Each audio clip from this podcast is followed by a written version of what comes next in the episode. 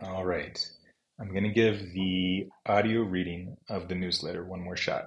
And this week's newsletter is titled Bonus Day. Every four years, we are gifted an extra day, the 29th of February, allowing our unique little planet an additional 24 hours to complete its orbit around the sun. Isn't it comforting to know that we and our planet get an extra day to catch up? Anyhow, just how unique is our little planet and its 365.25 day orbit around the sun? One of my favorite pieces of online writing is Tim Urban's explanation of the Fermi paradox from 2014. At nearly 5,000 words, it takes about 20 minutes to read, but I think it's a worthwhile way to spend 1.5% of our bonus day. The Fermi paradox asks, Where in the hell are the aliens? Tim writes, and I'm quoting Let's imagine that after billions of years in existence, 1% of Earth like planets develop life. And imagine that on 1% of those planets, life advances to an intelligent level like it did here on Earth. That would mean that there were 10 quadrillion or 10 million billion intelligent civilizations in the observable universe. Moving back to just our galaxy and doing the same math on the lowest estimate for stars in the Milky Way, which are about 100 billion, we would estimate that there are 1 billion Earth like planets and at least 100,000 intelligent civilizations just in our galaxy. End quote. And then he points out that our planet is comparatively young and that other older planets had a head start, he says.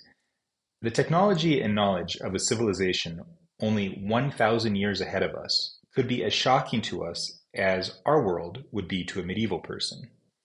A civilization 1 million years ahead of us might be as incomprehensible to us as human culture is to chimpanzees. And Planet X, an observable planet that we know is 3.4 billion years ahead of us, I mean, imagine that kind of head start. So, basic math and common sense suggest that we should be surrounded by intelligent alien civilizations. There's just no way that we are the most intelligent species in the galaxy. But where are they? The rest of Tim's post explores competing theories as to why we haven't had alien interactions. Or perhaps we have. Growing up in the 80s and 90s, straight faced talk about UFOs was like bringing up Hillary Clinton's role in child sacrifice at a Washington, D.C. pizzeria. So it was illuminating and refreshing to read Gideon Lewis, Lewis Kraus's sober New Yorker piece, How the Pentagon Started Taking UFOs Seriously. At 13,000 words, he profiles the eccentric folks dedicated to researching UFO sightings and compiles a long list of unexplainable sightings from credible sources, mainly in the military. Here's a quote from that article. Despite the fact that most adults carry around exceptionally good camera technology in their pockets, most UFO photos and videos remain maddeningly indistinct. But the former Pentagon officials implied that the government possesses stark visual documentation.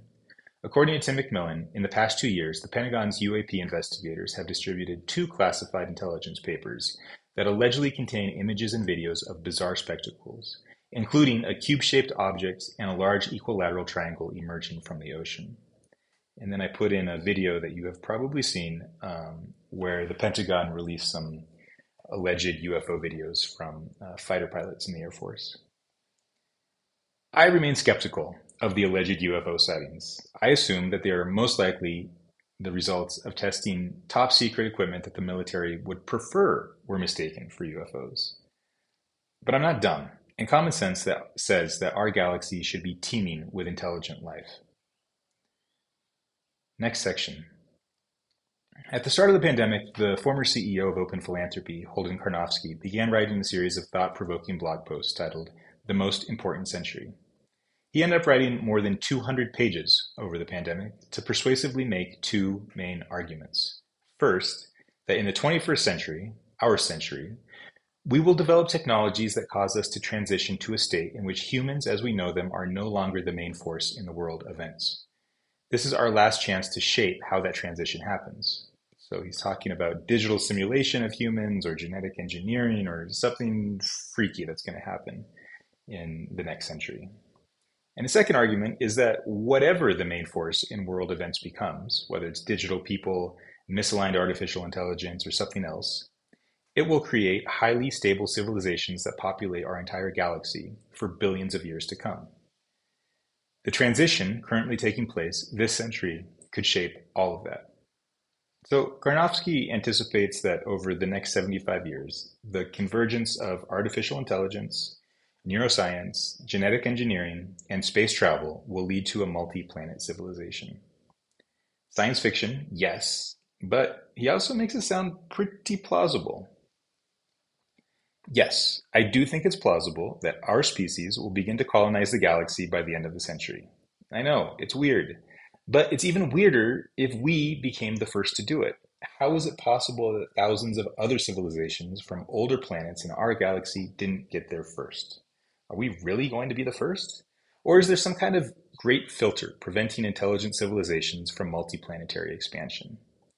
One theory, mentioned in Tim Urban's post, is that, quote, all intelligent civilizations end up destroying themselves once a certain level of technology is reached, end quote. Yikes, that also sounds pretty plausible. Next section. While driving through the lunar landscape of northern Mexico in mid-December, I listened to a 150-minute conversation between Elon Musk and Lex Fridman that was both fascinating and frustrating. During one of the fascinating sections, they discussed aliens. And I wish I had the motivation to include the original audio, but instead I'm going to pretend to be Elon and then Lex. So Elon says, I suspect that if we are able to go out there and explore the so- and explore other star systems, that there's a good chance we would find a whole bunch of long dead, one planet civilizations that never made it past their home planet. Lex says, That's so sad, but also fascinating. And Elon, I mean, there are various explanations for the paradox. Do you become a multi planet civilization or not? And if you don't, it's simply a matter of time before something happens on your planet, either natural or man-made, that causes us to die out like the dinosaurs. Where are the dinosaurs? They didn't have spaceships. Lex says, I think the more likely thing is that the aliens found us and they're protecting us and letting us be. Elon responds, I hope so. Nice aliens. Look, I think the smart move is that this is the first time in the history of Earth that it's been possible for life to extend beyond Earth. That window is open now. It may be open for a long time, or it may be open for a short time. And it may be open now and then never open again. So I think the smart move here is to make life multiplanetary while it's possible to do so. We don't want to be one of those lame one planet civilizations that just dies out. Lex says, No, those are lame. All right, that's the end of the excerpt. So, what if it's Elon Musk with his thousands of satellites, advanced rocket ships, robots, brain-computer interface, and artificial intelligence, what if he's the one to lead us to some kind of multiplanetary expansion this century? What's the implication? Holden Karnofsky, Karnofsky suggests in his blog series, again, rather persuasively, that, quote, whoever is running the process of space expansion might be able to determine what sorts of people are in charge of the settlements and what sorts of societal values they have, in a way that is then stable for many billions of years. End quote.